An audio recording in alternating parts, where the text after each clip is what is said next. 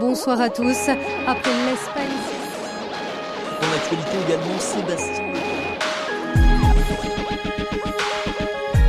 Reflet d'actualité. Une approche chrétienne de l'actualité de la semaine. Pour un drapeau avec le pasteur Philippe Aurouze. 2021 s'éclipse, presque sur la pointe des pieds, laissant place à 2022. Alors, en ce début d'année, permettez-moi, pour commencer cette chronique, de vous souhaiter une excellente année 2022. Qu'elle soit belle à tous les niveaux, et cela bien au-delà des circonstances qui nous entourent, pour certaines bien anxiogènes. Qu'elle soit remplie de joie et de paix. Cette année s'ouvre, comme la précédente, sous le signe du Covid. Pour les plus jeunes des 6 ans, cela se résumera vraisemblablement à un masque porté, tant à l'école qu'à l'extérieur, même pour jouer avec les copains. Pour les plus âgés, cela prendra la forme de rendez-vous pour la dose de rappel, et pour les actifs, savoir comment échapper à la contamination en télétravaillant quand cela est possible. Cette année ouvre également d'autres perspectives, électorales cette fois-ci. Qui sortira vainqueur au soir du 24 avril? Bien malin celui qui, aujourd'hui, peut écrire avec certitude le résultat. Néanmoins, j'espère que notre démocratie restera solide et gouvernée par un homme ou une femme soucieux du respect des droits fondamentaux de tous, mais aussi soucieux d'une solidarité humaine, fierté de notre histoire. En ces temps où tout est chamboulé, bousculé, il peut être intéressant de prendre quelques instants pour revisiter ses valeurs, ses croyances, ses engagements.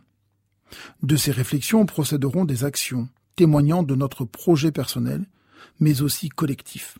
Collectif qui peut se référer à ma famille, à mes amis, à ma tribu des réseaux sociaux, à ma commune, mon département, ma région, mon pays, l'humanité. Collectif qui restreint ou qui développe les relations, les interactions. Collectif qui sclérose ou qui engendre.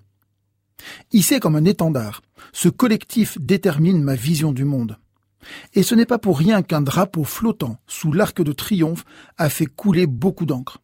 Pour célébrer la présidence française de l'Union européenne, les autorités ont fait hisser le drapeau bleu étoilé sous un monument emblématique au soir du 31 décembre. Pour un drapeau, tous s'enflamment. Sacrilège, scandale pour certains, simple geste symbolique temporel pour d'autres. D'ailleurs, il a disparu dans la nuit du 2 janvier. Polémique terminée? Pas si sûr. Pour un drapeau, tous s'enflamment. Dans les stades, les manifestations, les meetings ou ailleurs.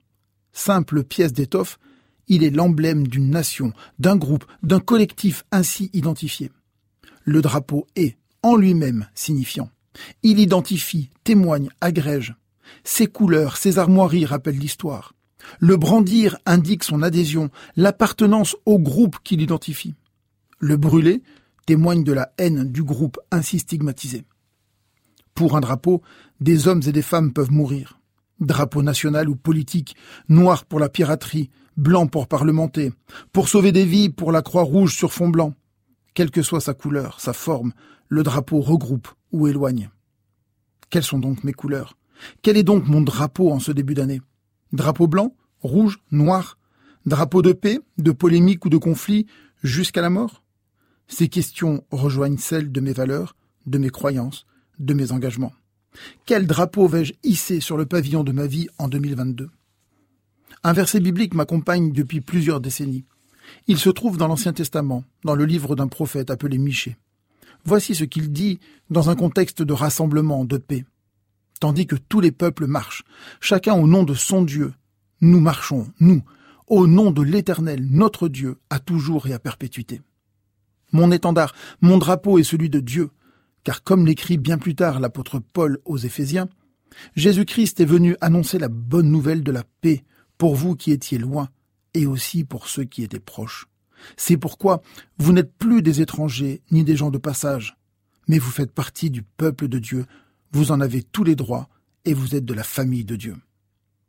En prenant la bannière du ciel, il s'agit d'unir, pas de rejeter.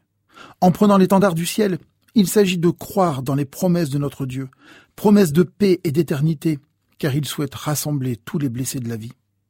En prenant le drapeau du ciel, il s'agit de marcher en nouveauté de vie, dans le respect de tous et dans la joie du service à tous.